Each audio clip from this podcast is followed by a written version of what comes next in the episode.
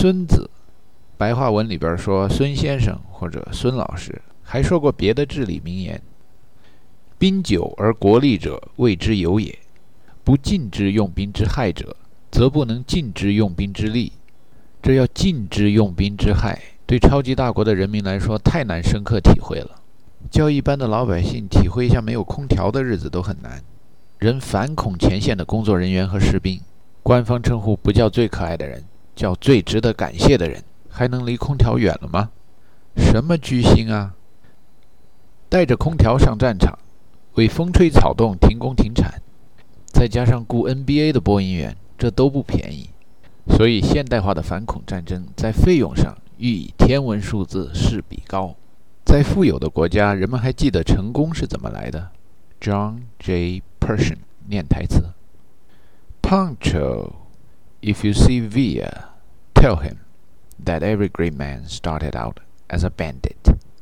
胖球，如果你见到维拉的话，告诉他，每一个伟人都是强盗出身。但是伟人的后代们何去何从呢？大家避免谈这个话题。不知道是装作不知道，还是真的不知道。作为一个加拿大人，在美国到处流浪，陈达最喜欢的是这么一个笑话：“Oh, you're from Canada? Let me tell you a joke. You know how often Americans get to meet Canadians? They'll sit down and talk, and the most often asked question by the Canadian is.” How do Americans think of us Canadians, eh? And the answer will be, we pretty much don't think of anything about you guys. Nothing? Nothing at all? Uh, nope. Then the Canadian will look really disappointed and the American will apologize. I'm I'm sorry, but we really don't. 虽然美国兄弟对加拿大兄弟抱一种不闻不问的态度，但并不是说美国人民不关心天下大事。天下兴亡，匹夫有责。在机场的大块窗玻璃下，就能看见一老匹夫，听他旁若无人的大声谈论天下大事。The problem with China is this dictatorship. There's, you know, these dictators. What his name? Yeah, the the one handpicked by Mao。说到毛主席亲手指定的接班人，这个老匹夫开始跟手机的另一头商量，到底是邓小平还是江泽民。陈达在旁边听着，心里这个急呀，为华主席抱不平。高举毛泽东伟大旗帜，两个凡事都白忙活了。马林科夫、赫鲁晓夫、勃列日涅夫、切尔连科、戈尔巴乔夫，这没几个人呢。中国的匹夫能记住，眼前这俩老外匹夫怎么那么不顶事儿啊？在候机厅里，一个中国匹夫看着眼前这片自己也有那么一点责任的天下，那也是浮想联翩呢。眼前这场反对恐怖主义的战争有多大的浪费呀？从友军到敌国的平民，从那些报名参军的农民的儿子到橄榄球明星，有多少不该死的人死了，而且是死在自己的枪口下？飞机失事的阵亡人数占总的阵亡将士比例那么高，这样的战争还真有什么意义吗？看到美国国内的边防，使人想起那个成语叫“自毁长城”。毁长城这样的现象，有时候有秦桧、张邦昌、崇祯、赵构这样的代表人物能看得见，但是起更大破坏作用的是岁月、自然过程和年久失修。黄日华版的《射雕英雄传》里，听那个傻小子说。天之道，损有余而补不足。以前不知道什么意思，后来学了点物理，热水和冷水放在一块儿就变成温水了。半封闭的玻璃盒子里，一边点蜡烛一边堆上冰，就产生了风。说这叫热平衡。再学了点化学，酸和碱放在一块儿就变成了盐。多加点酸，多加点碱，反应都更剧烈；多加点盐，反应就缓慢一些。老师说，这叫化学平衡。上大学了，课本里边把“天之道，损有余而补不足；人之道，损不足而补有余”这样的现象，加上那些物理和化学的实验，全部总结起来，给了一个时髦的名字，叫热力学第二定律。在详细的解释里说说什么开放体系、封闭体系，再画个三角形，叫什么 delta；定一个名词叫什么熵，说在封闭体系里边，它变化总是大于零。这一切弄得年轻学子晕晕乎乎的。责任心很强的教授为了传道授业解惑，抬出了大白话：热力学第二定律呀，就是说在封闭体系里，混乱度会不断的增大。我把你们关在教室里，不断的讲课，你们脑子就会越来越乱，肚子就会越来越饿，最后全饿死掉了。我把你们放出这个教室，你们可以到食堂去吃饭，那就是一个开放体系。在开放体系里，混乱度有可能减小，你们就可以吃饱了，脑子也清楚了。说到饿，教授想到了死，但是人都生活在地球上，相对于我们，教室和食堂，地球又是一个封闭体系。你们可以去吃饭，补充营养，但是总的来看，人从生下来长大，最后都会死。死了嘛，就最混乱了，混乱度就增到最大了。这一席话让同学们明白了不少。后来，陈达踏入了社会，在哪儿都看见热力学第二定律：人往高处走，那是处在教室走到食堂的过程中。从长远的角度看，人也往低处走，水也往低处流。水往低处流，可以刻出亚利桑那的大峡谷，但是因为在那片相对封闭的环境里，一片平原不够混乱，非得刻出几条沟来。长城绵延万里，除了几个旅游点上是人之道损不足而补有余以外，绝大多数路段是天之道损有余而补不足。野地上堆得整整齐齐的砖头，那是有余了；损掉抹平了，长几棵杂草，那混乱程度才能增大。在一条长长的边防线上，除了几个亮点以外，谁会管它效率和实际结果？在一个富裕的国家里，巨大的浪费和不讲效率是自然的。勤俭和高效率违反热力学第二定律。在富贵有权势的群体里，贪污腐化是容易的，谦虚谨慎是不时髦的。在睡木板床的人群中，叫人卧薪尝胆是不难的；在有条件睡软床的人群中，找一人卧薪尝胆好几年，违反热力学第二定律。所以，除了勾践，中外的历史上这样的人物记载不多。而且，勾践干掉了夫差以后。也没听说接着过卧薪尝胆的生活了。在权力和财物过剩的封闭体系里，叫人不贪污腐化是很难的，因为那样违反热力学第二定律。在食品和衣物过剩的地方，叫人节衣缩食是很难的，因为那样也违反热力学第二定律。饱汉子不知饿汉子饥，饿汉子也不知道肥胖的人减肥是多么辛苦。在一个不愁吃不愁穿的环境里，控制食欲是需要坚强意志的。控制饮食以后的胃酸和饿饭以后的胃酸一样，都是要在肚子里边闹革命的。有革命就有流血牺牲、行刑队、断头台。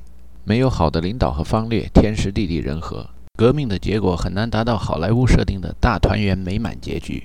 在反恐战争情绪激昂的年代里，又在一个财富多得不能再多的国家里，叫战士们节省子弹，瞄准了再打是不可能的，因为那是违反了热力学第二定律的。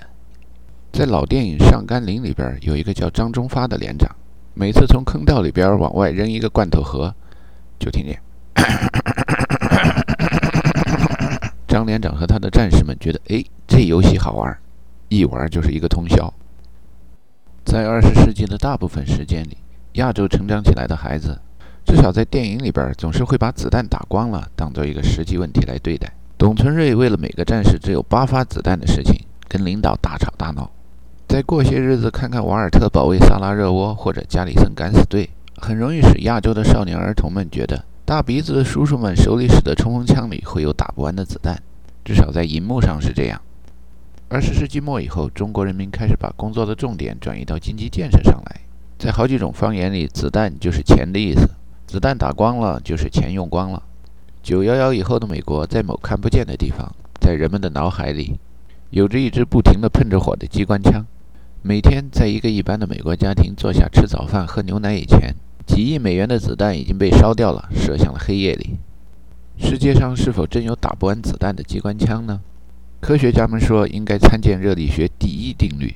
宗教人士们说：“With man, nothing is possible; with God, everything is possible。”耶稣说要让富人进天堂，比骆驼穿针眼还难。大概的意思不是诅咒他们，神爱众人嘛，只是说超级大国要抗拒自毁长城的诱惑，有钱有权了又不想贪污腐化，面对吃喝玩乐要做到无动于衷，这些都是很难的事儿，违反热力学定律，得需要外界追加的能量，得需要保尔柯察金的毅力。该上飞机了，旁边听见一个熟悉的声音。：“Victoria calling Marcello，Victoria calling Marcello。”今天这个西北航的叫 Victoria 的工作人员是在登机门前，而另一位叫 Machello 的必定是在那个研究研究谈话室里。两人又在通报今天将有多少人被拒于国门之外。自从拿到快捷通行证以后，陈达再也没有进过研究研究谈话室。虽然还能记得有那么个地方，但是在那个地方有多难受，好像已经开始有点忘了。饱汉子不知饿汉子饥的效果来的就是那么明显。想想国门那边有着护照和绿卡的人们，即使他们或者他们的祖辈经过移民的艰辛，现在也一定很难真正体会移民的苦衷了。太阳在不停地旋转，自古就没有改变，管不了那么多喽。随着人群出示证件登机，有时碰上某机组的某机组人员，反恐警惕性还蛮高。见到鼻子不够高的东亚人，头发不够黄的。中东人偏要再看他们的护照以威慑之。能登机的乘客都已经过了边防，过了安检。从大法律上说，再看他们的护照就是狗拿耗子多管闲事儿。可是从土政策上说呢，人家提高警惕的社会公德观念值得嘉奖，可圈可点。只能在旁边提醒他们，不懂业务就别干蠢事儿，把过关文牒弄坏了、弄花了，到海关、边防和安检又要惹不必要的麻烦。过完登机这一块，护照、签证，所有的移民证件都可以收起来了。在跟陌生的旅客谈话这一点上，各国的礼节风俗不太一样。在中国，坐几个小时的火车或飞机，甚至坐几天的火车，那很有可能跟身边陌生人说上几句话。在欧洲或加拿大旅行呢，稍微短一点的时间内，陌生人就搭上话了。登上了去美国的飞机，若猜想对方是美国人的话，立刻可以跟陌生人像对待老朋友一样嘚不嘚嘚不嘚的谈个不停。有时陈达登机时受了特殊照顾以后，会有陌生人在登机的通道里像老朋友一样关切地问：“刚才怎么轮到你就要出示护照啊？这明显的歧视嘛！”既然是陌生人，陈达就弄不清楚到底谁是有正义感，谁只是想在集市上瞧泼皮无赖打架看热闹。从来没见过人该出手时就出手。只是在事后说点同情的话，那就客气的对他们说谢谢关心，无所谓，算了算了。知道美式英语里边有很多句型，大概的结构是：当着面你是一朵花，背着面你是豆腐渣，那就顺着聊两句。大家都生活在一个暖融融的世界里，多好。有一回巧了，碰上一个在 ACLU 工作的哥们儿，登记完了正好还坐一块儿。在同情陈达受了歧视之后，还问中国人是不是人权的观念比较弱。陈达说，在提出与世界接轨以后，有的中国人要人权的观念很强，然后就没直接回答他的问题。问他知不知道有过那么一块“华人与狗不能入内”的牌子，他不知道。然后拐弯抹角地问他，如果有人要他受胯下之辱，他能否受得了？这哥们儿扛不住。后来陈达就闭目养神做梦去了。从温哥华飞到休斯顿的一路上，时不时飞机的电视里会有招边防人员的广告，还有的时候呢会有招 CIA 工作人员的广告。这些广告在911以前都是没见到过的。看来美国变化大了。在今天这样的新环境里，真正精通阿拉伯语的人为 CIA 效力，得经历多少胯下之辱啊！又一个逆着热力学第二定律的地方。有一个有趣的问题。在受了胯下之辱和导演出四面楚歌之间那段时间里，韩信一直在做什么呢？大概也就是在做着一般人做的事。Yeah, we were not that good, but we're happy。大多数一般的人都受过胯下之辱，就差第二步了。千里马常有，而伯乐不常有；胯下之辱常有，而十面埋伏不常有。当飞机从温哥华腾空而起。From a distance, the world looked blue and green, and the snow capped mountain white. From a distance, the ocean meets the string, and the eagle takes to flight. 世界上能够同时看到 ocean、string、eagle、snow-capped mountain 的地方是不多的， 所以温哥华老被评为世界上最适合居住城市。登上高地可以看见千帆竞放，百舸争流；纵上蓝天可以感受到造化钟神秀，阴阳割昏晓，荡胸生层云，绝至入归鸟。从温哥华往南飞，除了常见的崇山峻岭、山川湖泽，平原上会看见田地里一个个的几何形状，据说那是机械化灌溉机造成的。有时能听见飞机上小孩子在窗子边数着这些几何形状。Oh, a garbage can. Another garbage can. 在飞机上看日出，比三山五岳、海滨旅游胜地都看得清楚。养过小动物做宠物的人经常有这样的经验：搬到一个新家，把小猫小狗放出来，那小动物老是见着一个门一个孔，嗅一嗅，闻一闻，然后再看一看，是不是能找到一个神秘的通道，回到自己原来的家。相信进化论的人们相信人终究也是动物。有时陈达从梦里边醒来，在长距离的航班中看见窗外日出的景象，就会想起那条神秘的通向另一个家的通道。离开北京的时候，机场的工作人员说 “Happy New Year”。很快天黑了，另一个太阳出来了，升得一点都不快，在风中就这样停止不动，让自己。流入茫然一片。当太阳停留在火红的地平线，是否现在开始走出旧日的迷途？Good morning, Happy New Year. Want something to drink? 另一个机上的工作人员说：“Landing card, landing card。”这说的都是些什么单词啊？